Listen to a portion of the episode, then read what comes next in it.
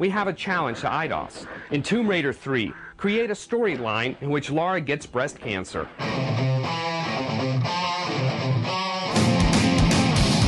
Get fired up for another episode of Real Deal No Sex Appeal. A constant barrage of eye-opening conspiracies and ad-libbed innuendo.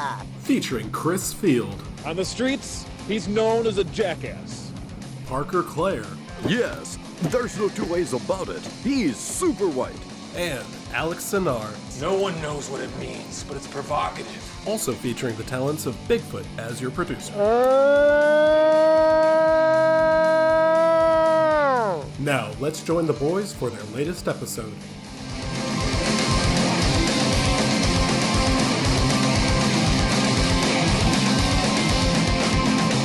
Welcome, ladies and gentlemen, to another episode of Real Deal No Sex Appeal. My name is Chris. With me, as always, is Parker and Alex, and we watched Tomb Raider, Cradle of Filth. Parker, what are your thoughts on this movie? So happy you said it first, because I know in my heart of hearts I'm going to say Cradle of Filth forty-seven times. It's, I've almost wrote it every time I wrote down the title. It is. It's sitting right there, you know. We have to take the shot. We know who we are. We're the kind of people who watch Tomb Raider, The Cradle of Life, yeah. All stuck at home with nowhere to go. Like, that's... it's not even on Netflix. It's not like it's like, ah, this would be fun. Like, to go out of our way to acquire. Now, to be fair, Tomb Raider. If there's one movie to watch to make you less excited about seeing the rest of the world, that's a good point. Yeah, you know, okay. If you, let's just want to get real mad at China and all their fucking diseases. Let's watch Tomb Raider. Now, it's important to understand that the, the full official title of this movie is not Tomb Raider, Cradle of Filth. It's actually Lara Croft, Tomb Raider, Cradle of Filth. But we're not going to call it that because I don't think that Lara Croft is the main character here. No, Gerard Butler is the reason that we watch this. And uh, we have to give props to our boy and his indecipherable accent. All right. Uh, And this does, to be fair, this does check a lot of boxes on our personal podcast checklist. Gerard Butler, check. Shadow Monsters, check. Bigfoot, check. Like, how could we not? Chin low, almost... check. P O D, check. This almost qualifies as a secret Bigfoot movie, because I gotta tell you, I didn't know they were coming in at the end. I was like, oh, we're doing this now? Well, I can certainly say Indiana Jones would not have had the stones to do that. All right. A movie with Bigfoot, Gerard Butler, and saliva? Calling the National Guard. Bigfoot's ribbon candy. Okay, Parker, do you have any news? I mean, it really hurts my soul. Like, not only are they just saying that every big movie is coming out next year, but to have the nerve to be like, hey, nothing's coming out. But also, we're writing a Hunger Games prequel. It really feels what? like they truly hate me as a person. It's like, no, you're not going to get the movies you want this year. Fuck you. But also, once we open back up, here it comes. We're going to go back to the other Hunger Games. Let's like, get a fourth Mace Runner in there, why don't we? Fucking kill me already. That sounds just miserable. Give me my slop already. I'm already tired. Yeah, that. Oh, that sounds. I awful. Don't even want theaters to open at this point because there's so much backlog. It's just going to be a miserable fucking two months. I Same. want them to open for a weekend so we can see Kong versus. Godzilla, and then the second wave hits and we're stuck in our house for another year and a half. That is God exactly damn. what I was hoping that you would say, because I agree. There's going to be like seven Cape shit movies by then. And mm, an odd movie. Yeah. There's more. I'm so tired. Here, allow me to read a tweet that I saw about an hour ago. Oh, fuck. Just, just to get it out there. Okay. twenty twenty-one movies. The Suicide Squad, oh. Shang-Chi, oh. Batman, Eternals, Doctor Strange two, Black Adam, Venom two, Morbius, Mortal Kombat, Ghostbusters three, Raya and the Last Dragon, Fast nine, Matrix four, John Wick four, Jurassic World three, Minions two, Mission Impossible seven, Jungle Cruise, Halloween Ends, Avatar two, continued in next tweet. Additionally, Space Jam two, Uncharted, Spider-Man three, Cruella, Uncharted, Hamilton, King Richard, Fantastic Beasts three, Sherlock Holmes three, Elvis, Sing two. Oh, I just felt myself age forty years. You had to end it with Sing two? Oh my god. I, I did not write these tweets. Take it up with at Black Magic Man ninety. I could have gone a lot different. Yeah. I was going to say, why does he have to be Black Adam? Exactly. All right, so we will be there for Jurassic World. And don't worry, in case you're wondering, the Black Adam is played by The Rock. Can't escape them. Can't fucking escape it, folks. All right, Parker, do you have any other news? No, everyone's dying. We're going to reopen everything. We're all going to get sick again. We're just going to keep watching Gerard Butler movies. Good. Okay, uh, let's talk about our jerks of the week. Oh, fuck. I can't believe you've done this. Uh, my jerk of the week is David Bentley. You may remember him from the last episode. He assigned the misty green sky. That is not why he is my jerk of the week. I was playing a video game. It was called Super Smash Brothers Ultimate. I was playing with my brother. I was having a merry old time. David messages me. He's like, hey, can I join in on the fun? Oh, and no. Then he got really mad because we were playing with items on. What a fucking king, dude. Why did you use a fake name for Josh? Josh, okay, here's the one about Josh. Josh does. Josh has a Switch and Smash Ultimate, I think, and he doesn't feel like getting the uh, the online thing. It's twenty dollars a year. And you can split it like four ways, yeah. Exactly. I'll pay four, dude. I already bought you a lamp. He didn't oh, have a lamp flex. At his house. I had to buy him a lamp, so I bought him like a Mario one. I love him so much.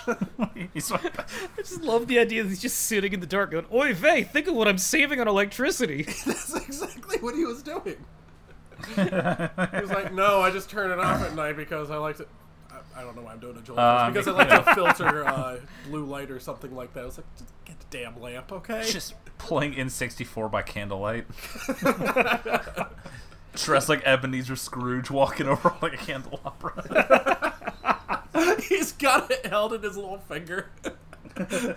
Melts down all his Smash trophies into fake gold coins so he can just swim in them. All right, well, who are your jerks of the week? Uh, well, I had like forty.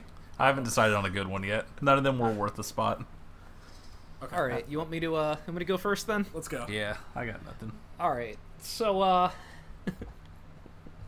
So about a week ago, in fact, I think it was exactly a week ago, um, you know, due to the fact that all of us are stuck inside and bored and hideously lonely, a bunch of us from a website that I was a member of like ten years ago all reached out and like, hey, you know, let's, you know, get back in contact and like, you know, made a Discord channel and, you know, had like, you know, all these old names pop in like, hey, I remember you. We haven't talked in years, blah, blah, blah, blah, blah. You know, having a nice chat with everybody. Everything's going great. Everybody's talking about their lives. And it's like, you know what? Cool. I'm glad that everybody from this stupid internet website I used to be on ended up being a normie. Like, this is nice. It's like, you know, everybody's just, like, has a normal life. Like, yeah, we're all a little bit bored and starved for, you know, whatever human contact. But everyone seems like they turned out all right. Fast forward a week later, and it turns out everyone was just power level hiding. Oh. Except except for one guy who is actually just a normie. Oh, no. Oh my god, I like the idea that he was the first one to chat about his life. He was like, well, you know, the firm is doing well, and, you know, the second baby's on her way. Uh, Janet seems yeah. to be doing well in her career. It was like, oh yeah, I also work at the business factory. Yeah.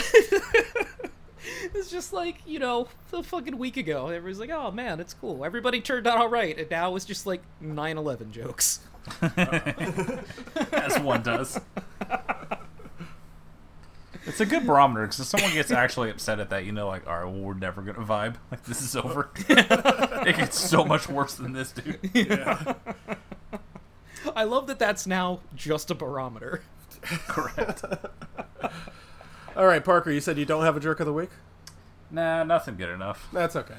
Okay, uh, we'll talk about what we watched recently. Uh, I'm going to start with one that we have all watched. Uh, we gotta talk about that V H S Twitch stream. Oh my god! If, yes, if we didn't give attention to this, we'd be doing ourselves a disservice, we'd be doing our fans a disservice, and we'd be doing that channel a disservice. So, cast your minds back. Alex, I'll get to you in a second.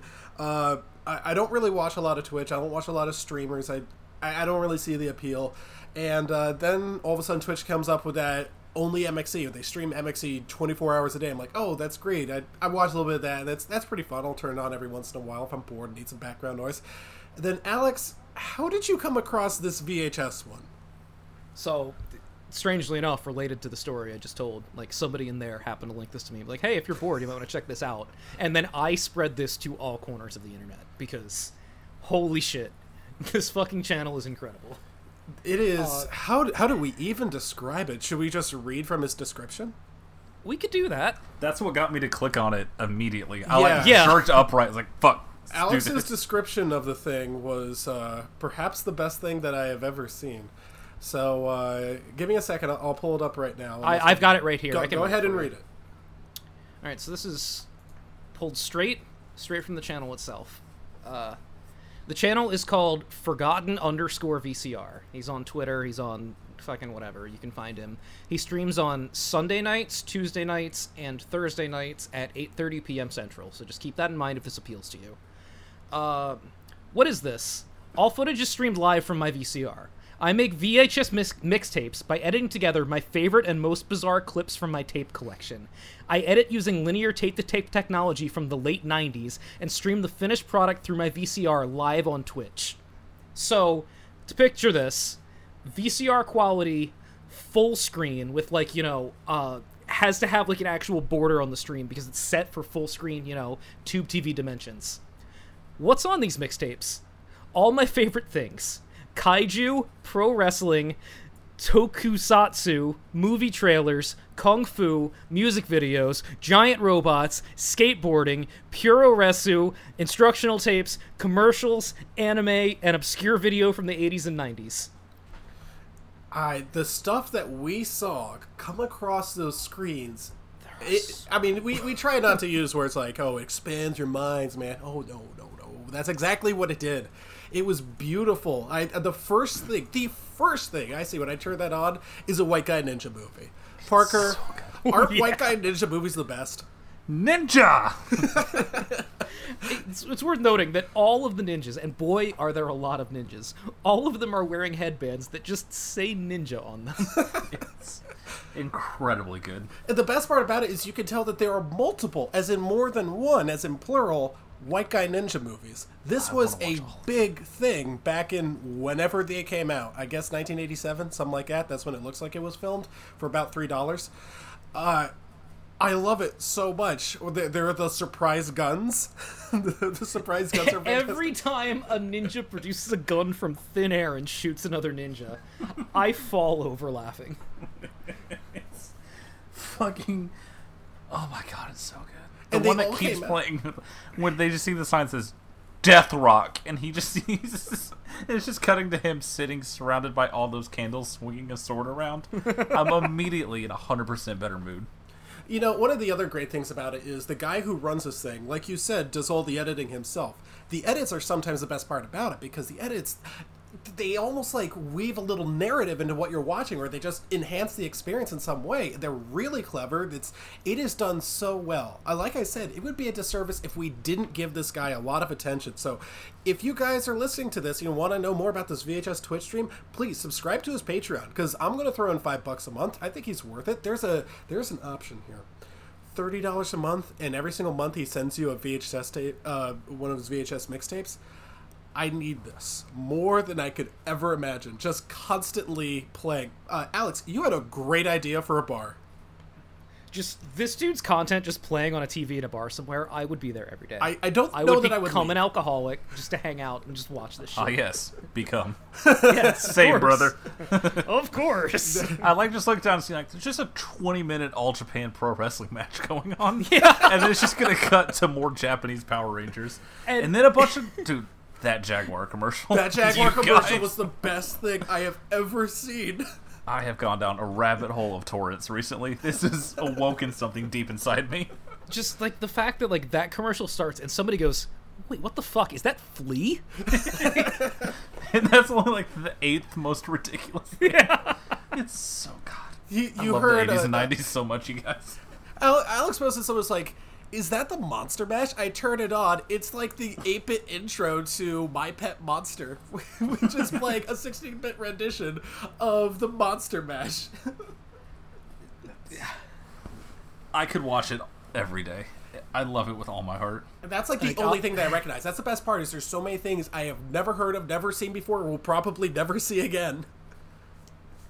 Yeah, it's so weird because, like, I never had, like, a ninja movie phase when I was a kid, and yet I watch these, and I get nostalgia for an experience I never had. Like, it's so fucking powerful. I... I love it so much. It is the perfect aesthetic. It's just shitty eighties music and white guys doing sword fights, and then it cuts to anime, and then Japanese Spider-Man shows up fighting a Beetleborg. Like, oh, it's... that. Oh, man, when Japanese Spider-Man gets in his mech, I felt something deep inside me. It's... Did they just fumigate Japanese Spider-Man? Yeah. Japan is so next level better than us. It's not even funny. Like, even their commercials. I don't know what's going on in their commercials. I'm not entirely sure what they're advertising, but fuck, now I want one. Their seventies had Spider-Man getting in a mech, and we had fucking disco. Thanks for nothing, America. Wrong like, kid one. Like, I'm going to be real. I'm sure a lot of you out there will empathize with this.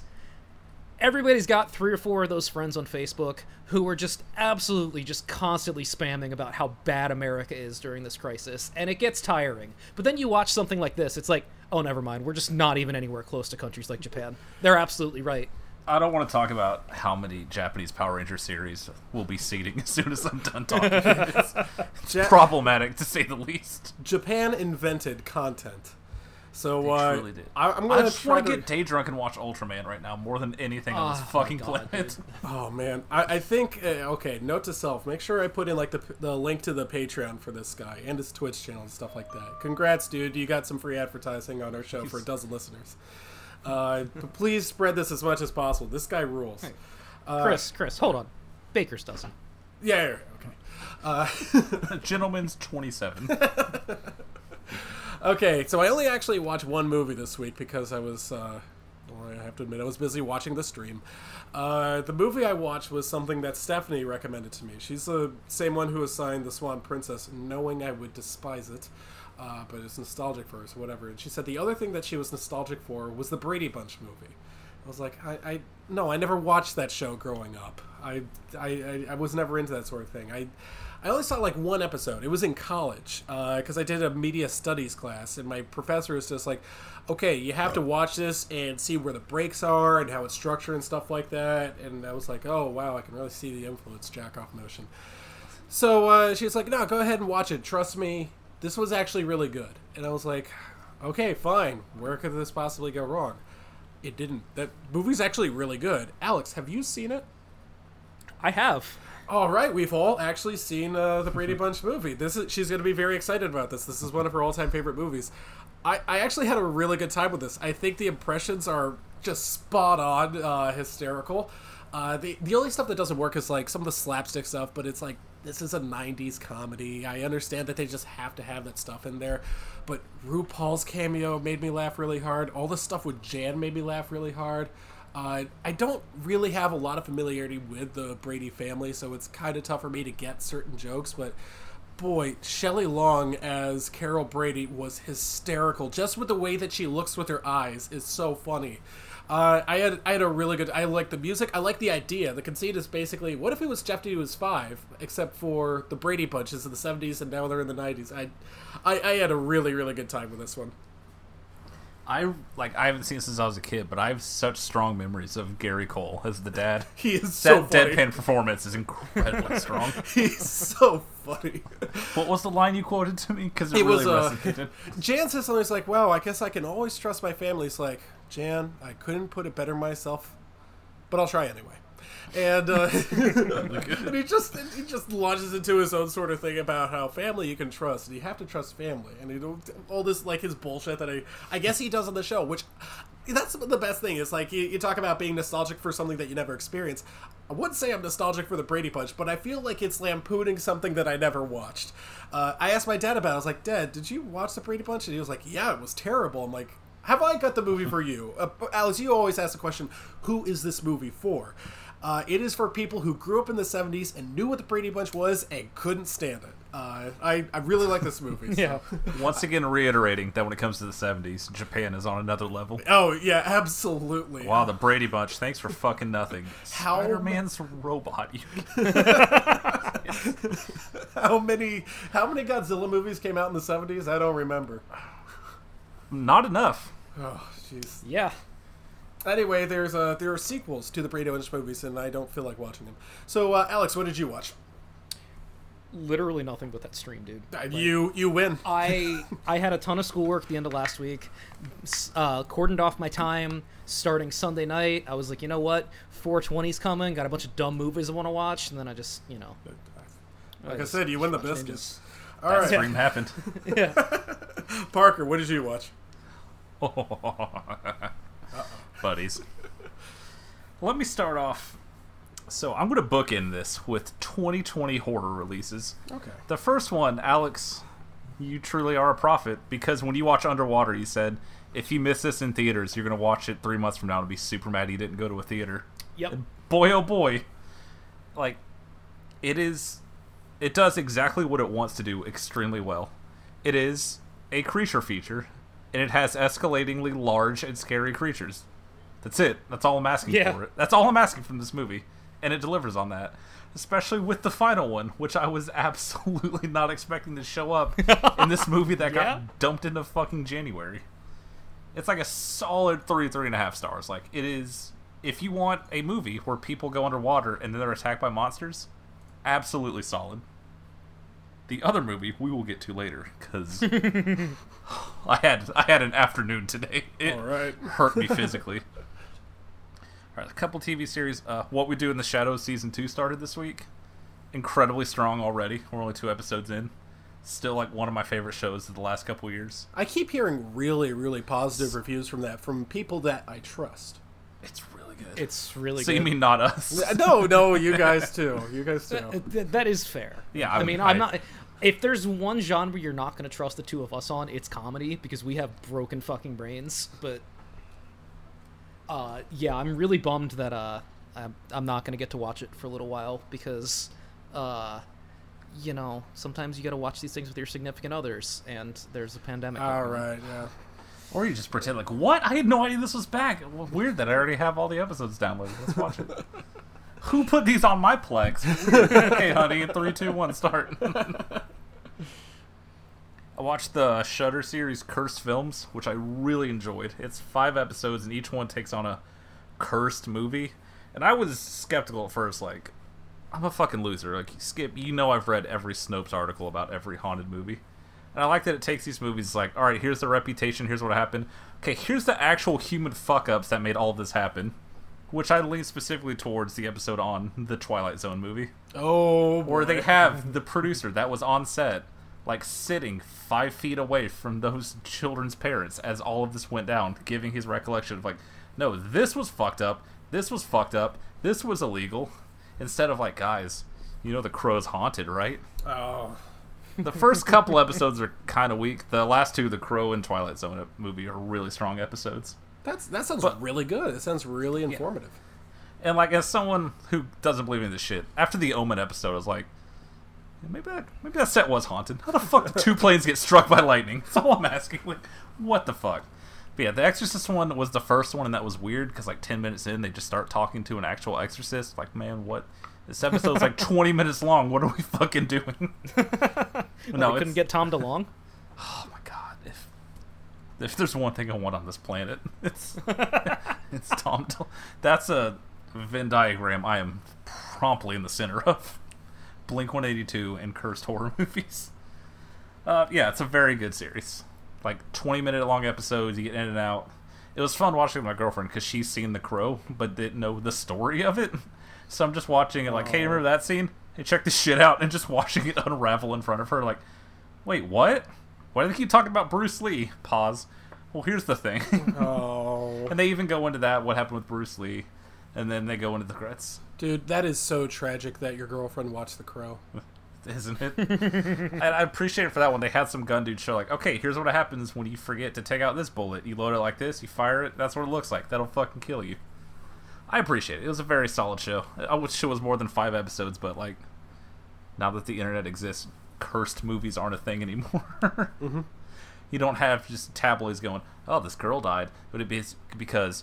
they used real skeletons in that lake. Like, but, like, could you imagine if they used cursed nanites and Bloodshot? Oh could you imagine if Smiley downloaded a real virus onto your computer? Oh, my God. What if I did it? Oh, no. Smiley's going to kill me if I don't give him the last four digits of my social and my credit card number. I really appreciate on the Poltergeist episode having like three different set designers go like, do you guys not realize how many movies use real skeletons? This shit's super cheap from India. Exactly. Like, what are you talking about? This happens all the time. Let's see. Oh, buddy. I watched a movie on Shudder called Puppet Master, comma, The Littlest Reich. What have oh, I told you? I have moused over this so many times. Me too. I bet she didn't realize that it, this one was not made like all the other Puppet Master movies. It was made by the production company that made Bone Tomahawk and Dragged Across Concrete. Uh-oh. It was written by that dude. So it is obscenely violent. Yep, that, that sounds like it. Also, the main characters... Lieutenant Jim Dangle from Reno nine one one. So what I'm saying is you should probably check it out. Like, there's like a dialogue, it's boring, it's boring, and then every time it gets to a kill, it is so absurdly fucking violent. And the whole crux of the movie is like, my god, these Nazi dolls are doing hate crimes. It was thrown on at a whim at like one thirty in the morning, and I had a wonderful time with it. Let's see here. I watched a lot of found footage. I'm going to skip over some of these. Oh, here's one I'm not going to skip over. I've talked before about uh, how Tubi T V has a lot of low-budget horror, which also translates to a lot of Bigfoot movies. Yeah. So when you see a movie called Bigfoot, colon, The Lost Coast Tapes, and you realize it's another found footage Squatch movie, skip, you know I have to hit play. Now, here's the thing about it. It's uh, not very good oh, at all. Don't say. But I'm only bringing it up because I'm going to spoil the ending for you because it made me Rich Evans laugh and point at the T V. So it's your typical thing. Like, it gets to the end, all the people are getting killed off, killed off, and it gets to the last guy. And it's the thing of like, oh my god, you guys, I'm so sorry. I should have brought us out here. And he's going to go confront the monster. And then, from his point of view, he yells, "It's not Bigfoot!" And he dies. And you see these two cloven hooves step in front of the camera. I oh no! Almost fucking died laughing. Oh my god! Swerve to be like, maybe it's the devil? Question mark, and then roll credits. The greatest thing in the world. This dude got killed by a horse. Like that movie. I'll be reporting next week on this. Like ninety minutes long, and that three seconds made the whole thing worth it. Oh my god! Imagine a Bigfoot centaur. Oh my god. Imagine if it's like a like a, a horse's head on a Bigfoot body. Bigfoot body. But also voiced by Danny DeVito. Of course. Hey, naturally. I'm Bigfoot. Hey, we got a trainee for your trials. Rawr. I watched a found footage movie that I actually really like called The Den, which is like it came out a couple oh, years thieves. before Unfriended, but it's the same kind of thing. What I didn't realize is, like, I'm watching, I'm like, this main character looks incredibly familiar. And then I googled it, and it's the friend from Smiley. It's the female lead, as we know affectionately as Proxy. But that movie is, it's very Unfriended, but also, like, incredibly dark and has a very grim ending, which, Skip, you know I'm passionate about. Yes. Let's see. I'll talk about these next time, because it's already getting late. I got a couple I do want to talk about, though. So, first of all, Alex, looking at you. Listening. Have you seen a movie called Fortress? I have not. Do tell. Okay, so, what if it's the future, and, you know, like the kind of grim early nineties future where, like, you have a barcode on your arm and they can scan it and, like, they can read your whole I D, but also... Oh, like in all, time. But also does all display on a shitty, like, ten-inch C R T tube T V. We're talking that kind of future tech. Okay. What if Christopher Lambert has to go to future prison, and also future prison is run by Red Foreman? Oh, no. And, and what if it's also directed by the guy who did Reanimator and From Beyond? Yo. Which means anytime there's a fight scene, it's ungodly bloody, and also there's some robot guards in there. Oh, shit. I what if they inject you with something? It's like this little pod that goes deep inside you. And if you step over the yellow line, it electrocutes you from the inside. And if you step over the red line, it explodes inside, killing you. There's the premise for your movie. Look forward to hearing about it from me next week. Like, just letting you know, there's a scene where Christopher Lambert is having a sex dream about his wife that he misses. and then we just cut to it being displayed on like twenty shitty tube T Vs that Red Foreman's watching. And the Red Foreman goes, unauthorized thought process, and then just electrocutes his intestines to wake him up for daring to try and oh, get cummies in his sleep. It Dumb is ass. It's so good because like it's just a standard prison movie. It's like a super prison buried deep underneath ground, but then there's a prison fight scene, but since it's from a guy who made Reanimator, they just beat each other half to death and there's blood everywhere. It's, it's a strong recommend. Leading man Christopher Lambert trying to be like a sweet, loving husband, but also having that sinister voice is incredibly off-putting. It's real good. The last movie that I want to talk about is the other horror movie from twenty twenty I watched, which is called The Turning, which is another adaptation of The Turn of the Screw. Christopher, you remember The Innocents? Yes, yes I do. Hey, what if it fucking sucked?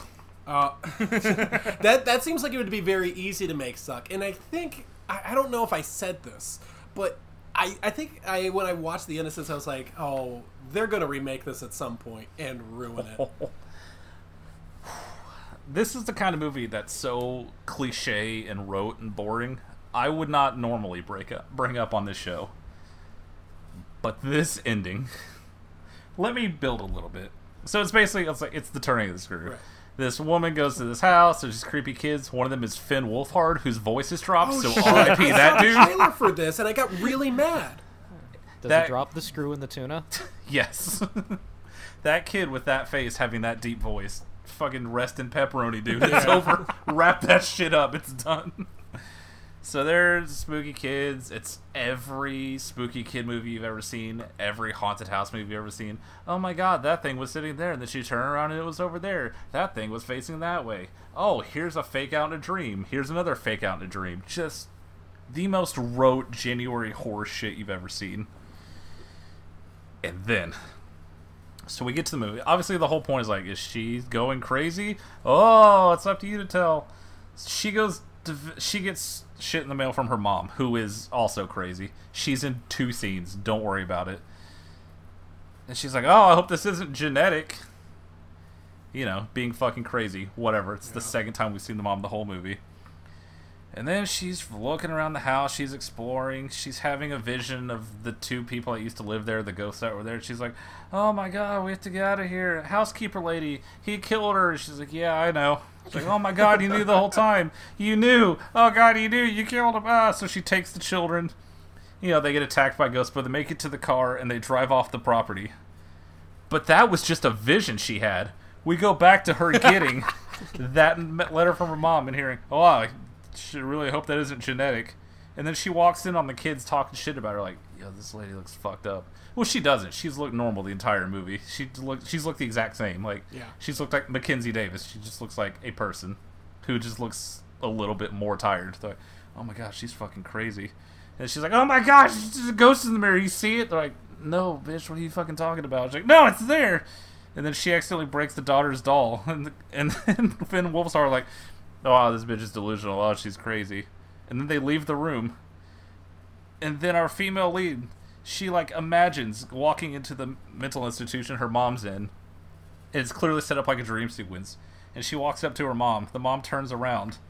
And our lady starts screaming. You don't see what she sees. She's just screaming. And the fucking credits just start rolling. What? It is the most insulting thing I've ever seen in my life. What kind of fucking ending is that? Oh my like god. Like, the movie almost ends and goes, oh, just kidding, that was just a vision. Here's what really happened. And then the clue music plays. And they're like, hey, lady, you're crazy, even though you weren't crazy the whole movie. And then she just screams at nothing. And the credits roll. I... It is the most baffling thing I've ever seen oh, in geez. my fucking life. That's a shame. I, The Innocents is a pretty damn good movie. It seems like it'd almost be difficult to fuck it up. Yeah. And yet, it's... just a no, in case you're wondering, the sh- the one shot you remember from the trailer of the spider crawling out of his mouth is in the alternate ending. Don't ask me what the fuck happened there. I, wa- I watched it because it played after the credits. And, like, it's an ending, I guess. Like, a th- there's a conclusion. But somehow someone saw that and went, no, that doesn't work. Just do the thing where she screams at her mom in a vision, I guess. It is... Once, like, a couple weeks go by and more than eight people on the planet have seen it, you're going to see this pop up a lot. What, what's like, the name of the thing again? The Turning. They just called it The Turning. They... Yes. It is... I have not laughed that hard at a movie ending since... Well, since... the Bigfoot movie, but other than that, it's been a strong week for endings for me. Jeez. Okay, let's talk about Tomb Raider, Cradle of Filth. Okay, so uh, Lara Croft is in this movie, I guess. She's played by allegedly. She's played by someone. I, I don't, it doesn't matter. Uh, it takes a long time for Gerard Butler to get on screen. In the meantime, we have to see Lara Croft doing barrel rolls on that uh, jet ski thing. Lara Croft is just Poochie. That's her character. Yeah. I the end or sorry, the opening of this movie is actually so much dumber than you're giving it credit for. Okay, so we're in Greece for whatever reason, whatever. She's Lara Croft. She goes wherever she wants. Yeah. An earthquake happens, and they find fucking Alexander the Great's secret stash under the water. They don't quite use those words to describe it, but that's not wrong. That's, I mean, I, I call a spade a spade, you know? Like, secret stash. They find Alexander the Great's Sith Wayfinder. Ah, yes, I have found all of these treasures in my years of conquest. Let me put them under the ocean for reasons. It's interesting how Alexander the Great's sword, all the notches in it corresponded to the rock formations that were uh, hiding all the treasures. So. There are, like, some real missed-ass puzzles that Lara Croft solves in about fifteen seconds, which... I was eight once. There's no fucking way you're figuring out that puzzle in fifteen exactly. seconds. Okay. She just does a bunch of acrobatics like, ah, cool, I found this thing that's been hidden for eight thousand years. Like, uh, okay, sure, all right. I guess the movie's got to start somehow. Yeah. What are all these Chinese in. people doing here? What's happening? Yeah. yeah, they go in, they find the magic orb, and then our first villain, Chen Lo, shows up. He's like, ah, you have found the orb for me. I am going to kill your friends and take the orb. And then, I'm going to kill you! Wah-ha-ha-ha-ha! You know, yeah. typical typical villain shit. Yeah. So, I feel like, is it, a, is it understood that we don't need to talk about the action set pieces in this movie, except when they're ridiculously egregious? Because yes. there's like forty of them, yeah. and they all suck so bad. This movie is more about action set pieces than it is about plot or character development or anything. Yes, and and... all of them suck, but a couple of them really suck in ways that are important. Right. I, we we're going to tell yeah, you, you couldn't about. possibly pass by all of them. We will be talking about the Terracotta Army Warriors. So, Parker, buddy, would you like to tell our listeners how Angelina Jolie gets out of the underwater tomb? Motherfucker. She's just paddling along trying to get to safety, and a shark smells blood in the water. Gets right up in her face, but hey, guess what? James Bond's fucking lame now, dude. It's the two thousands. Those movies are for old men. This is the new hero, Lara Croft, colon Tomb Raider, the Cradle of Life. A woman's gotta do she, what a woman's gotta do. Exactly. And she punches that shark's, that shark that looks worse than the ones in Deep Blue Sea.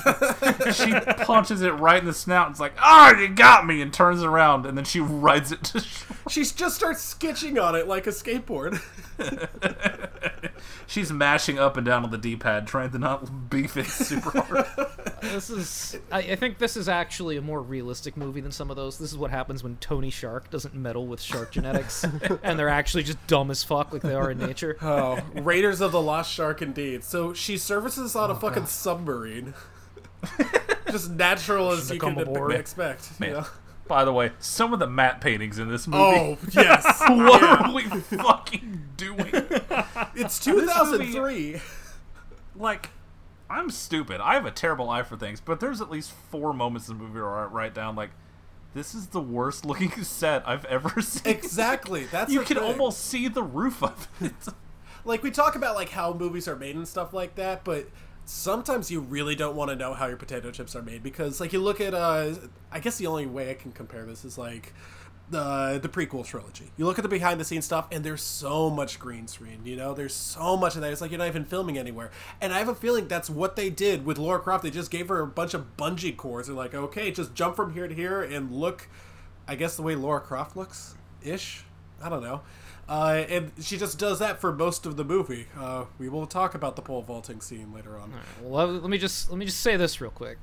If this quarantine goes for like another year, we're absolutely doing the prequels. Yeah, I feel like yeah, it has just, to happen well, sooner we, or later. No, we we gotta talk about it. I mean, come on, that is ground that's been trampled. We'll talk about that later. Uh, I have nowhere else to be except work. Oh, it's just it's work and content. So we gotta talk about now. Our villain. Oh, Dude. Are we? Which one? Well, the... there are three. Yeah. One might call them three musketeers, and we see one of them aboard his airship. Yeah, he's on his airship, and he gives one of his uh, one of his workers, who is a traitor, super Ebola. Yeah. This man starts bleeding out his doo-doo ass on a plane, and he's just like, six emperor traitors. It's... It's not even, like, we're saying Super Ebola facetiously. It's literally Super Ebola. Yeah, that's... I don't know if they use those exact words, but they might as well, because he says the words, it's Ebola, but, like, a hundred times stronger, and also fast-acting. Uh, also, here's the cure. And also not contagious? Question also mark? Also not contagious. Well, he gave him serum. So, uh... oh, of course. Serum, as we experienced last week. Right, yeah. Uh, doesn't protect against Shadow Monsters, as uh, we'll see later on. Uh, Man, back-to-back Shadow Monsters. Good job, us. Exactly. I think it would really I mean, that, that, that was the reason I picked this exactly, movie. I but also, that. Yes. I like you're like, look, we've all these Gerard Butler movies. Here's the thing. Just take my word on it. Shadow Monsters. Like, all right, yeah. Sure. Okay, so when you... Th- That'll make sense in a week, I guess. When you think of Tomb Raider, you think of uh, Lara Croft, and she's going to all these different, like, places, and she's looking for treasure. Uh, and you also think of her house and the library and all those books everywhere. Isn't that exciting?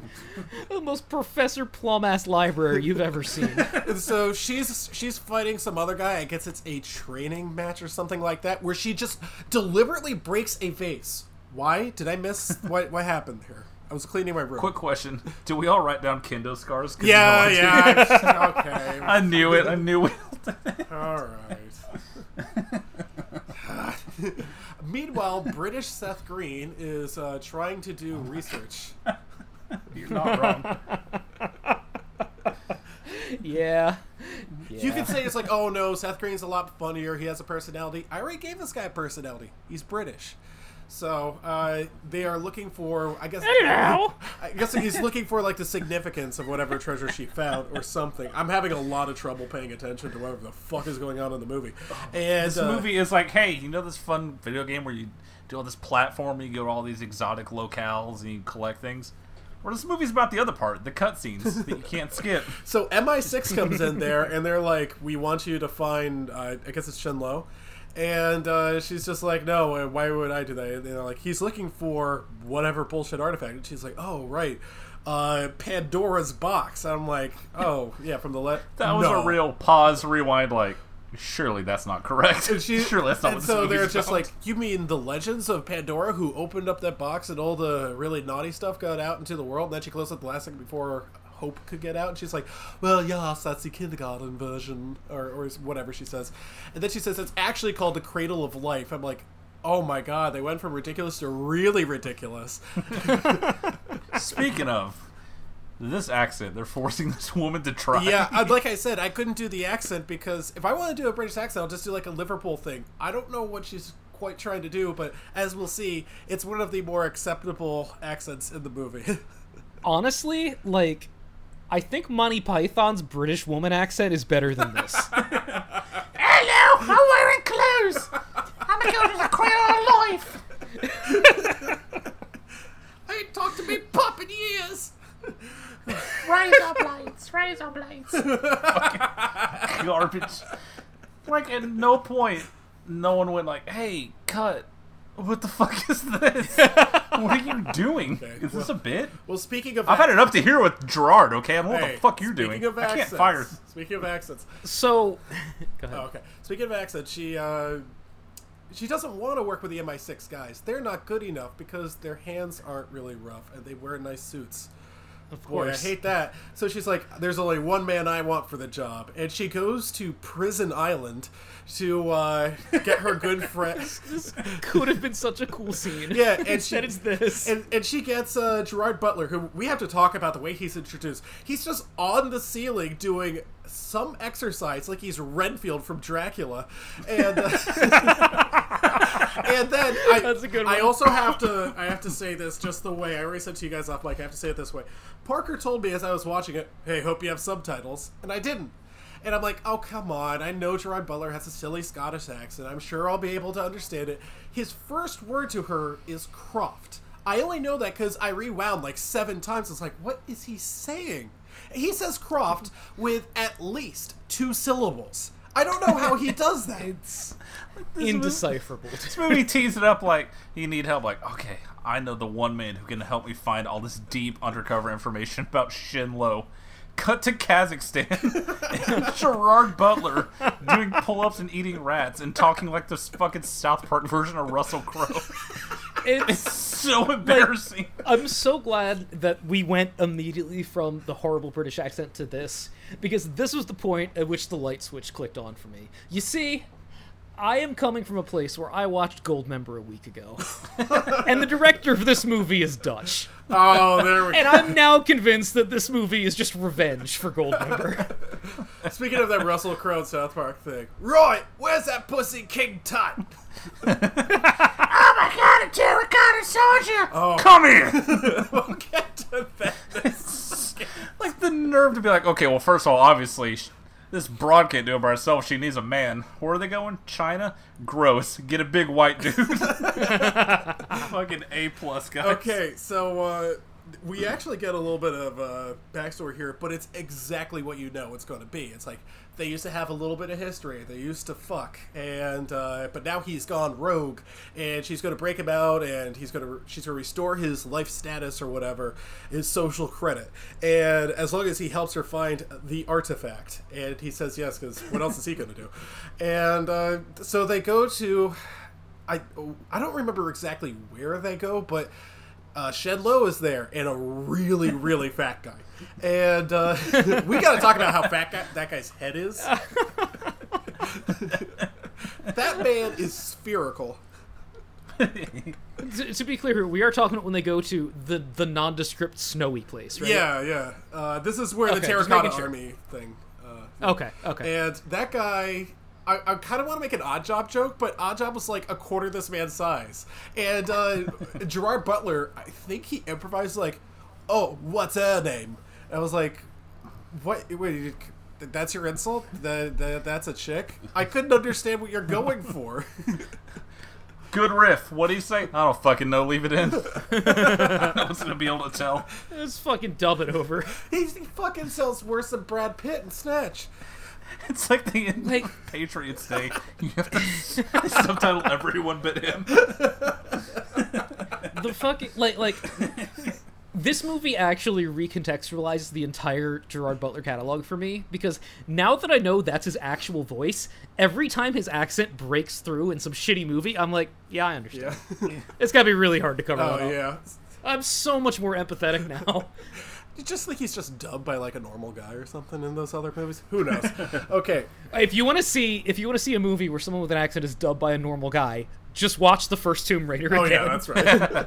Hello, it is I, your assistant, Daniel Craig. Okay. This is my normal voice. Okay, so groovy bait. I mean, ah, oh, fuck. So Shenlong goes up and uh, she walks inside. And they find the lost Terracotta Army, Terracotta Army warriors. And uh, which is a historical artifact. I've I've read about them before. That's a real thing. Which is like uh, not lost though, right? No, like... I think we know where they are. I guess they're like some extra ones. So he found some spares. And ah, oh, uh, yes, the terracotta reserves. These, it's like Pokemon cards. You got to have doubles. What if you want to trade one away? So exactly. Anyway, ah, I see you have a holographic terracotta soldier. so so he's like, ah, yes, I'm going to sell them to the highest bidder. Who is going to bid really high on a spare terracotta army warrior? What are you going to do with it? Oh shit, I only had sixty-three for my phalanx. Now's my chance. Oh, I'm sitting here at a cool two ninety-nine. Just get me one more, man. Nah, it's got to be a package deal. It's got to make sense for me financially. You're no fucking deal, man. I, I want to see that auction. I want to know who's going to be there. You go to the, you go to the auction. It's like three fucking billionaire tycoons and Barry from Storage Wars. Our next item, another terracotta soldier. So anyway, uh, they fight. It's a twenty dollar bill right there. Uh, so they, they fight Shenlong and uh, Lara Croft, and they fight and they fight and they fight. It looks really lame and stupid and boring, and she runs away, right? And she picks up a rifle, and she can't quite get it to work because I guess it's old or something. She's not a ninja. And uh, she and unfortunately, what they do is they do one of those uh, what, what's that stupid thing? They, it's uh, the Queen Anne salute uh, from the U S Army drill team. You know, where they, like, flip the uh, the rifle around. It doesn't actually do anything. It's just a way to, like, drill people. And she uses it to beat the guy up. Uh, it was, like, the dumbest fight man. scene I've ever seen. And I've seen a lot a of really dumb fight scenes. With this many fight scenes, the only ones that are memorable are the ones where you go, that's pretty fucking stupid. Why they put that in? Yeah, and it keeps happening. So, uh, anyway, she's able to uh, disarm him. Uh, I guess breaking all those vases in her house really helped. That really paid off. Man, if Parker hates the action scenes in this movie, he's really going to hate when we assign him Charlie's Angels twenty nineteen. Oh, boy. Buddy, when I was at that red box, my finger hovered. I was like, no, nah, it's already seven thirty. I can't do this myself. A random bystander's life? Whatever. Yes! Absolutely. You know, speaking of that library scene, I don't mean to uh, backtrack here, but she's like, okay, then we're going to look up all six thousand uh, Greek orbs that exist. We'll start with this one. And she throws a knife at the bookshelf, and it just lands on Greek History Part six. It's the dumbest fucking thing. Also, I guess they just read all six thousand Greek orbs that exist in that. I just realized what I'm saying, and it's, I don't know what I'm doing here. This movie's not very good, folks. Uh, so anyway... What gave it away? Yeah, she and Gerard Butler escape. Uh, Gerard Butler the entire time is going, oh, she's going to do it, oh, and she's like, T-Roy! uh, meanwhile, they cut away. I, I wrote this down. I don't know when it happens, but it happens at some point. Uh, no, it, it happens later on. Okay, so they go to, I guess it's China, and... Uh, They're, I don't remember exactly what they're doing, but blah, blah, blah, stuff happens. She pole vaults onto a helicopter. That whole scene. How do you make a worse action scene than the one in Rush Hour two? Like, how do you get bested by that? Well, that Rush Hour two had really good, uh, and uh, fucking... Jackie Chan, you know, that's... I'm thinking most of, like, her scenes comparable to Chris Tucker's oh, scenes. Oh, there we go. There's Never a very mind. Clear winner. That, okay, if that's what we're comparing her to, then yeah, sure, fine. Uh, but, yeah, that scene fucking... Blo- and talk about the matte paintings. Like, you could... I've never seen a scene feel more like a soundstage than, like, I had to watch some shit from, like, the nineteen fifties where you can, like, hear the people smoking on the other side of the walls. But, like, you can see... the walls and the ceiling of this supposed city they're in. Yeah, that... Also, downtown, middle of China, not a soul on the streets. All right. Oh, yeah, we'll, get to, we'll get to that. But uh... I, So, not to not to put this on total pause, but because I didn't put it in my notes, this isn't the scene where the corn song plays, is it? Oh, wait. Is it? I know it definitely oh plays... God. No, no, no, no. That's not it. That, that comes later. I had to okay. think about it. I just wanted to make sure we didn't miss we, the corn song, dude. We can't. We can't ever miss that. No, okay, so I want to talk about after she falls off the helicopter, because our heroine falls off the helicopter, and uh, she she falls at least, Parker, help me out here, seventy-five, eighty feet or something? She, and she, she falls eighty-one feet, God rest his soul, and he she goes right through, I guess a tarpaulin or whatever, right into uh, a flatbed truck, and I'm like, oh, she's dead. She just painted the walls with her goo. And uh, uh, Gerard Butler walks in there, and she's totally fine. She's like, I put a tracking device on that. And he says, and uh, so it cuts away to British Seth Green, who's playing Helicopter the Game. Uh, and he uses it to track the helicopter so they can find out where the virus is, I guess. I don't, I don't remember. Allegedly. Yeah, I, I guess that's what they're looking for. I don't remember who has the orb and who doesn't. So uh, time passes. Something else happens. It doesn't matter. They go to a big office building somewhere in China. And uh, it sucks. Yeah. Oh, can't wait to explore all the mountains and also this shopping mall, I guess. Yeah. Thanks, movie. Yeah, so they go in. Oh, yeah, right. It is a shopping mall. Anyway, there is there are some office buildings in there. We know because they go inside. Uh, they trick some guy who's using like the facial recognition thing, and they get in there, and uh, the bad guys come in, and a chord song starts playing. Yeah, thank you. I'm pretty sure this is what it happens. If I'm wrong, I don't care. It, sounds it happens enough, at honestly. Some point in the movie. I just know that there. Can we talk about the slow mo in this movie? Oh my god. Zack Snyder is so yeah, like, it's used sparingly, but also at all of the worst times. And it's used so poorly. Like, when I think about slow-mo, the first movie that comes to mind is obviously three hundred. There's a, there's a whole lot of it in there. If you speed up the whole movie, the movie takes maybe twenty minutes. The slow motion in this movie, I think they're just cutting frames. You know? I, it, I, they needed a pad run. Yeah, time. there's yeah. that. It just looks like they're just cutting frames and like, okay, extend, extend, extend, and uh, all right, print. Here we go. Off to lunch. Now, it it is worth noticing, noting at this point that just to put this movie in perspective in two thousand three and where everybody involved is at in their careers, in exchange for doing a song for this movie, Korn demanded Angelina Jolie be in the music video for it. Okay. I really wish you told me that before this so I could have watched it and took notes. Why did we do that? That should have been the episode. I'd have more to talk about in that music video. If we need to take a three-minute break to watch the Did My Time music video, I mean... Oh, Jesus. That... Did my time... No, you're yeah, fine. Okay. Keep going. Oh, Jesus. Uh, now that you mention it, you... T- no, I, I, I, I... Continue. Boy, she is just walking on that green screen. Yeah, th- she is yep. not in the same room yeah. with any of those No kidding. Yeah. There's, there's a whole lot of scenes where, like, she will hold up her two pistols, and she'll, like, press the discharge button where he just like lets go with both the uh the like clips in there, and she just does that, and it's not like dramatic or useful, and she never even reloads it either, and I'm not quite sure why that happens. So there's a big shootout and stuff like that, and at one point Gerard Butler does not shoot a guy because I don't know, he says he doesn't have a clear shot, but I couldn't tell because I couldn't understand what he was saying. Uh, she gets apprehended and they are able to get away because Gerard Butler helps, and uh then they're on a boat, I think.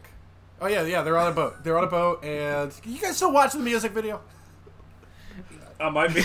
Yeah. Parker, did it also give you a suggested Breaking Benjamin video at the top? You know me so well. It's right above the Youth of the Nation. Okay, turning this off. Thank you. Okay, well, just, actually, it wasn't even the video. It was more me like trying to parse the fact that like this is a point in time where Korn could be like, no, we're making the demands here. She shows up to yeah. our video or you don't get a song. And that context really just fucked me up for a minute. I'm sorry. Do you think they were like that's, no other bands? Why, why I had to bring it up, dude. Hey, can you guys make a song for this hit movie? Uh, you come to us demanding our art? No, no, no, no, no, no. We are. What are you going to do? Get Limp Bizkit instead? Exactly. Okay. Now, we need some footage from the movie for to play on the walls while Monkey shreds. two thousands are so fucking cool, you guys. Okay. Okay, so back to, like, scene number eighty-seven of a bunch of dudes in suits standing around going, and the, the Pandora's box and the plague will open and ancient Egypt and who... could keep their eyes open well, to the nerve of this uh, movie. We could talk about the fact that this movie is P G thirteen and as such has a P G thirteen love scene. Um, oh, sure does. Yeah, yeah. He, he walks in there, it's like, oh, this old, is she what you got? All right. And she's like, yes, you took the words right out of my mouth. Oh, my God. You knew just what to say. I think that they could have just had an actual sex scene and no, like, twelve-year-olds would have known what was going on because they couldn't understand what he was saying. They were also fully clothed. Uh, um, So, I guess they do, like... Well, fucking boss! It's like, uh, can you finish? He has such a way with words. Uh, so, he's he's just uh, on top of her, just getting that tongue deep in there. That sweet Scottish tongue going to whisper sweet Dude, nothings into her ear. Uh, Not to skip ahead, but at the end when they make out, the Foley work is so oh, upsetting. It is so moist. I hate so it. So she actually it's... flips on top of him because I think they're trying to do like she's a strong, independent woman who don't need no man. And then she handcuffs him. Oh, what's all this? Except for this man, yeah. of course. And then yeah. she handcuffs him to the bedpost and they are like this close to making a body of evidence joke. And I'm like, oh, no. We will pivot to a different movie. Uh, and she just walks out. She's like, we'll, we'll give you the money. We'll restore your social credit. But I'm leaving and I'm taking the orb. And he's like, you're just going to leave me here? Just... I, okay, he doesn't say that. He said, well, if you need me, you need me. And she's like, no, I I could shoot you, all right? Because I I don't know. I don't really like you that much. And she just leaves, and uh, he will follow her. So uh, he, it's because he respects her. It should be the point where he's out of the movie. Like, he should not be in the movie right. anymore at this point. He should not He should have attempted to betrayal. You need a man's help for the climax. And yet, it's Gerard Butler, so we know his part is not. I, I'm really you know, happy that he stayed finished. in there, because every single time he's like, oh, that's evil, all right. You're you leave without saying goodbye, I am. Oh, we we did forget to talk about the, the wingsuit scene. Is there anything to say there? Man, that has to be a scene that they wrote out, thought, this is going to look pretty cool. And they're like, all right, we spent five million dollars, we can't really cut it, so just... throw it in there, I guess. He's like, well, the the target is like two and a half, three miles away, and she's like, well, the furthest anyone's ever flown is one mile. That's like the like Quentin Tarantino just quoting random facts that you know and just inserting them into your script. Uh, but it doesn't I'm matter anyway. I'm a bigger anyway. fan of the scene. It's like, we need to infiltrate. All right, there's this dude on a boat as a lookout. All right, cool, we'll get my stealth bomber. All right. Oh, I forgot about the stealth bomber. My spare stealth bomber. While we're right. talking about ridiculous things, I do feel the need to bring up, because we haven't said it, and there's probably not going to be a time for it, the fucking big bad in this movie is a former Nobel Prize winner turned bioterrorist. Thank you for picking up on that, because I, I, I did not notice that. I need to let that sink in. Which is, that's the point in the script where you just traumatically pull the paper out of the typewriter, crumbled up, and throw it in the basket. Like, no, nah, this is all wrong. You just quit. You send everyone home. Reboot after one movie?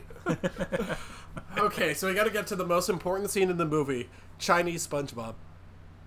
God, I was so much more invested in Chinese right? SpongeBob. The entire time you're just like, oh wait, I remember this episode. I'm just mumbling like, I want to hear what they do with Sandy Cheeks. I want to know so bad what that sounds like. Oh my god! How do they? How do they do the fucking episode where SpongeBob just makes fun of Texas, but in China? How did they do like the French announcer? It's just making I fun just, of Tibet. I, I hope they're just still making fun of Texas. Like, I hope Texas is a nat, is like an international brand. People are like, ah, oh, yeah, that place all the retards are from. All these mainlanders just fucking hate someone in, a, someone in a Chinese accent going, Texas! Howdy, y'all! Howdy, y'all! The entire episode's in Chinese, but they say y'all every single They might Get a bone, little doggy, get a bone! Oh my god, do you think like the hitchhiking scene in like the, the pizza episode is like a their documentary of how America works? Okay, I'm just going to insert that whole thing. I mean, you realize in that scene, SpongeBob basically does a Swatch call, right? Actually, well, the Kentucky call has always been... Sorry, we'll get that later.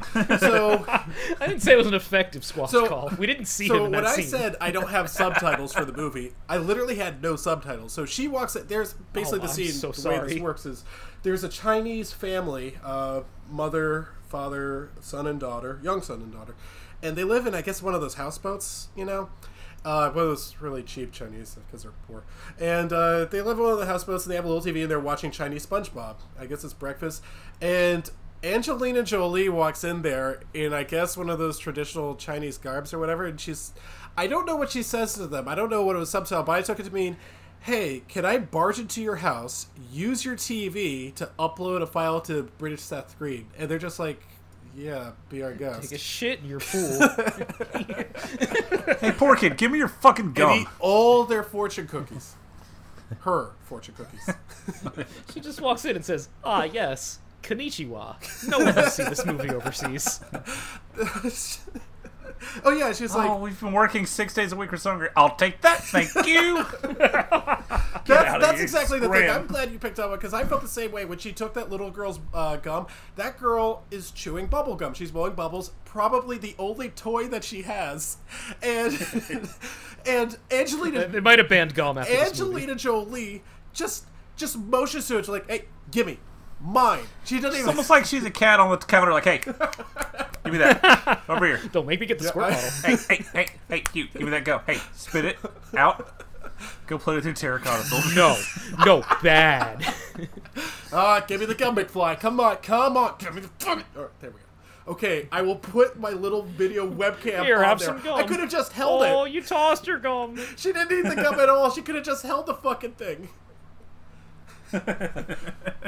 Wow, look at all these pictures. Look at all these exotic animals, all this beautiful nature. There's a whole world out there. Well, enjoy your boathouse, dickheads. I'm out of here.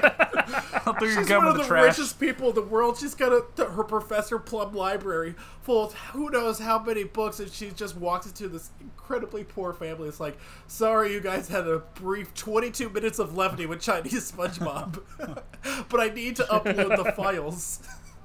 Having more money than God is barging and going, move! God!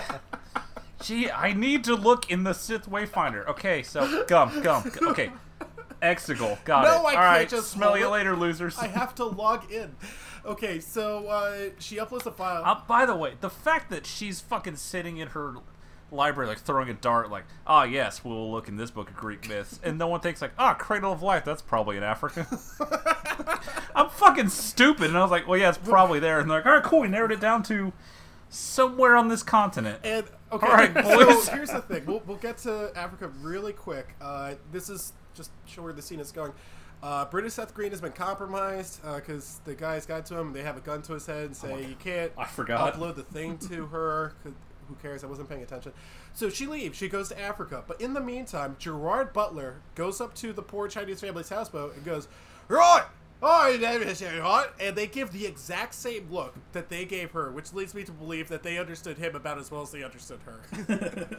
But the, the fact that you're going to tell me, like, oh, yeah, this guy, yeah, he understands Chinese. Absolutely. I'm, I'm going to be real, though. This is probably what they think all white people look like. Yes. Oh, yeah, God willing. Oh, I am. I am like, oh, God, the strangers is happening. Get this guy out of my fucking house. You just want to, oh, I am, well, I am, yeah, yeah. Oh, what's all this then? SpongeBob's talking like a wee little Nilly. Oh, you think your boat knows Tuggy? That's the thing that gets me about this scene. It's like, if Gerard Butler burst into my house and demanded to use my... I would give it to him. Just tearfully handing him a pen and paper like, please, God, I'll give you whatever you want. Just tell me what to look for. Oh, man, oh, fuck, no. I really just thought he was just going to storm in there, just kick the door open, and just go right to their fridge.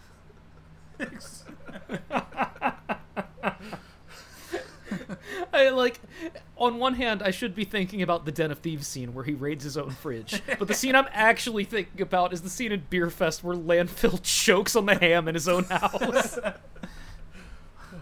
Oh, just a minute, ain't Jesus, Laura. You can also call me Landfill. You can call me Landfill, too. Just kicking apart this poor Chinese family's little hut because they don't have forks in the house.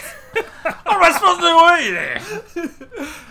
You with me hands? I don't think so. Oh, you eating bats? What are you doing here? So running shoulder tackle through their T V set because they don't have appropriate silverware for them to eat their food. Oh, I mean, but here's one right here. Come here, come here. All me do with these bloody sticks. Imagine being a little scared Chinese kid, and the only words you can make out are "spotted dick." You're like, oh God, this is so dense. Hey, you watch this smash map? This is just a guy from Hot Fuzz, I guess. The guy in the field with a gun. All right, jump bucket. Oh, what is happening, Mister?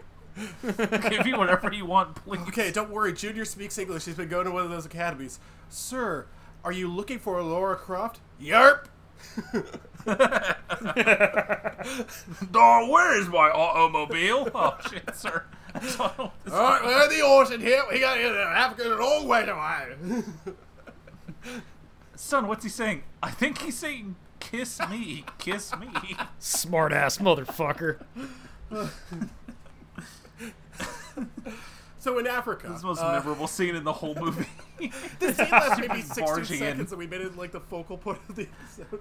Speaks English like he's got a mouthful of rocks, but can communicate with his Chinese family. Yeah, all right, buddy. This guy Go makes Kurt Cobain sound like he should be the narrator on Broadway. Okay, so Lara Croft decides to parachute into Africa, and she just happens to land in does. the guy's Jeep. And uh, he asks her a really fair question. Can't you ever do anything the easy way? Like Cradle of Life, Africa, Parker put it together. How come you couldn't do this? And she's like, well, it was hey. not entertaining you. Hey, Laura, this is a really top-secret mission. There's a lot of powerful people involved. Right, I'm gonna ride me dirt bike on the Great Wall of China. Oh, I forgot about the dirt bike seat. What with the fucking Thanks. dirt bike seat? They're playful flirting on dirt bikes. This movie rules. Oh, jeez. I changed my mind. It's good, actually. I told you. Uh, my parents I told went the you same come way. Around. So they meet up with Digimon Hensu, or whatever his name is. And, uh... But when he pulls up with that Jeep, like... man. Like, I'm, go ahead, I'm sorry. As I like to call him, Matthew McConaughey's boat assistant. All right, yeah, you win. Uh, I forgot to mention... Oh, I forgot to mention, this is a... This isn't germane to anything. I mean, it's just something that happened. Uh, I went looking. I went to Target recently because I needed a reading pillow and some tomatoes, a baby corn, a whole bunch of vegetables. I went there, no vegetables that I needed, no reading pillow. So I'm like, oh, I want to make this trip a waste. So I bought orange juice and some strawberries and Serenity on Blu-ray. So I came out better than I expected. Yeah.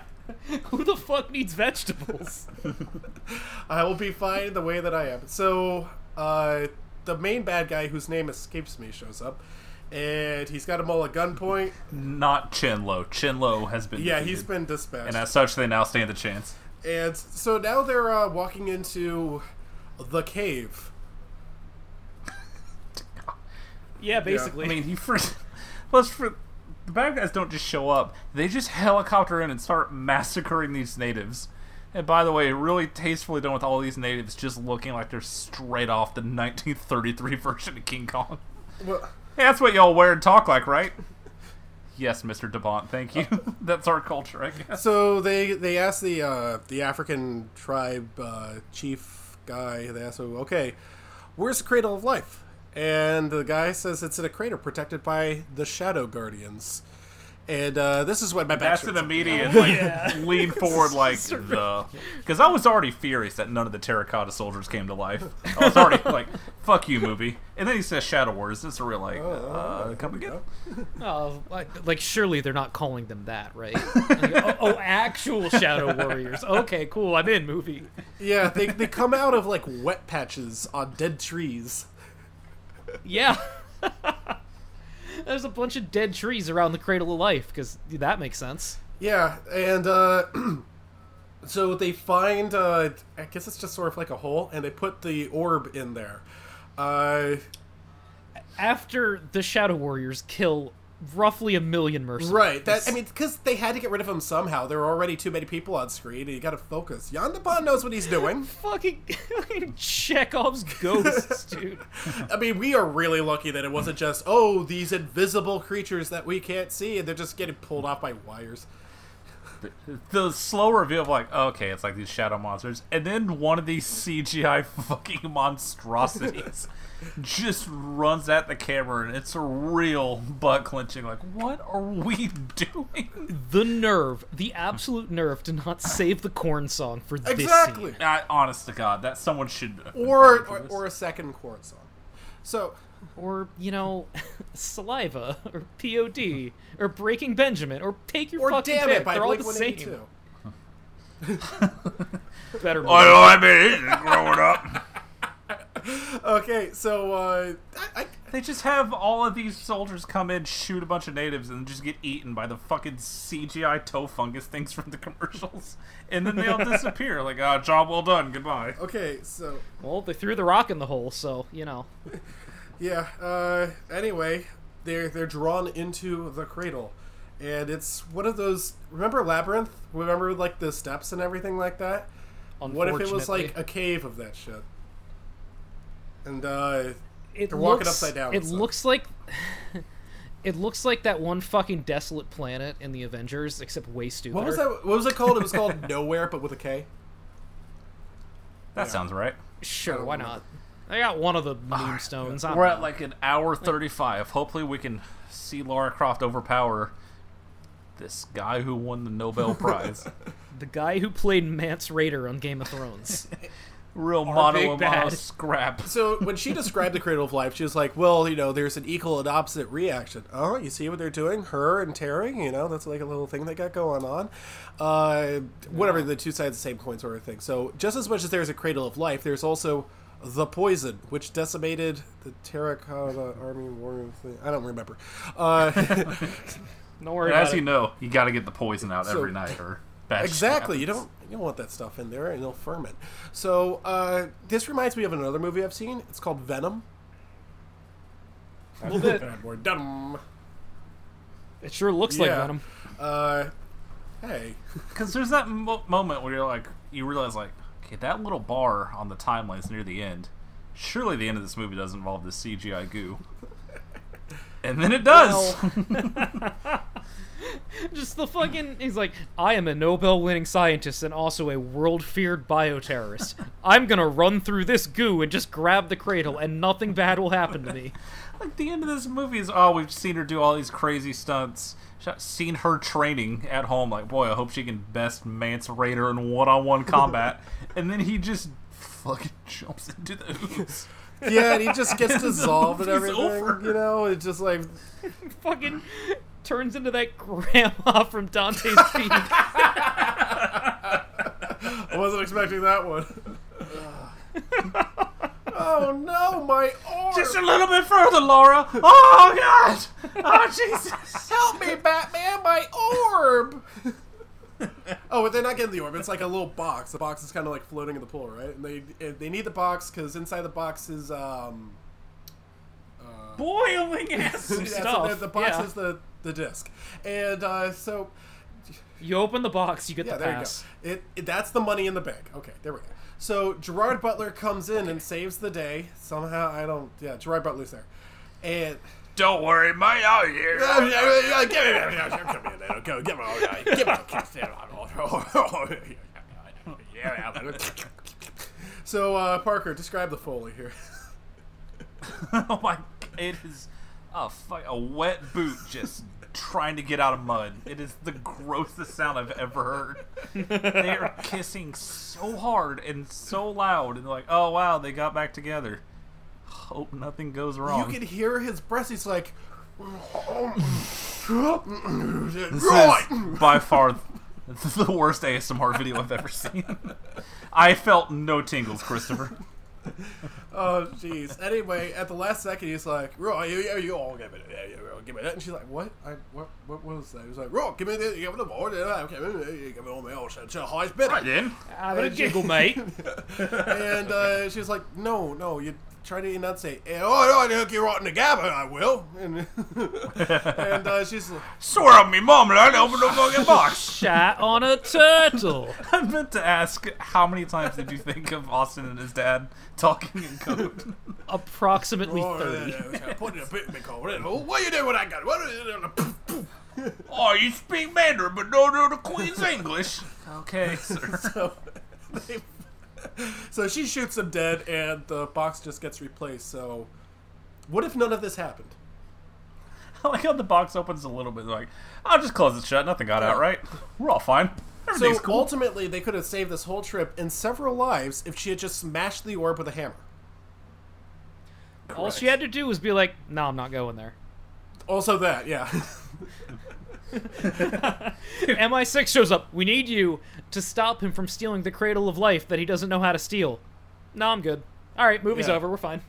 The, the, again, it's like that's that's it. It's like playing uh, it's like playing a board game, and like you're on like one space, right? And you move around, and you end up on the exact same space, and nothing has changed. You could have left and got a sandwich and a drink, and you would have missed nothing. I don't play a lot of board games, so I don't know. Instead, oh, why can't why can't I walk up the slide? The snakes and the la- mate, I could climb up a bloody snake. Like, okay, we're all going home. We're- Roy, where's this? That pussy Pandora? Are, are you saying you wouldn't play a board game with Gerard Butler talking I, like this? Because I would fucking play Monopoly. Imagine him explaining the rules of Scrabble. Right, okay, now to be a wedding dictionary. What you gave is your little try there. Oh, there's no bloody Y's in this pool. All right, guys, who, who wants to play Pictionary? I can't imagine. The idea of playing charades. How many charades there is? What? No, no. All right, now I'm imagining Gerard Butler talking like this as the German officer in the bar scene in Inglourious Bastards, and I'm not sure this is going to be topped. How many syllables? Oh, fuck. Syllables, three. All right, for me or you? Gerard, uh, how many syllables? He starts untying his boot and taking off his sock. Oh, am I supposed to be a bloody squatch? Oh, okay. We can talk about the, the big feet at the end of this episode. uh, sorry. The Bigfoots. There are Bigfoots on, like, the cave etchings or whatever. I... It's important to note that for once we aren't just making this up. This is yeah, this isn't like one of those fake outs. Big guy, is he in the? He's not paying attention. What? It, okay, whatever. Uh, so there's a, at one point the Bigfoots melt and the entrance to the Cradle of Life opens. I don't know why I wrote that sentence down, but uh, I that that is like, I guess the implication here is that either Bigfoot originated in Africa, it is the Cradle of Life after all, or they shared a common ancestor, or maybe, you know, maybe they emigrated over from there, or maybe Gaia, the uh, the goddess of Earth, just created multiple Bigfoots and set them apart in all sorts of different countries. What do you think ours is defending? Our freedom. Uh, do you think, like, uh, in the third movie, oh if God, there was Big... a third movie that would have come out, that Bigfoot would have been like the central thing, and they, she would have had to find him? You think Iraqi Bigfoot was hiding the weapons of mass destruction? I'm still stuck on Bigfoot defending our freedoms and just refusing to take a knee. My ass. The Steelers signed Colin Kaepernick, and Bigfoot runs out of nowhere and decapitates. Instead of Brian Bosworth, they got fucking Bigfoot. Tragic news out of Pittsburgh. Mike Tomlin ripped in half today by a feral beast from the uh, woods. Sources say Bill Cowher's still not coming out of retirement. So, who's easier to understand, Gerard Butler or Bigfoot? We Easily could, Bigfoot. Absolutely. I know exactly what okay, he wants. We could... It is my body for food or sex.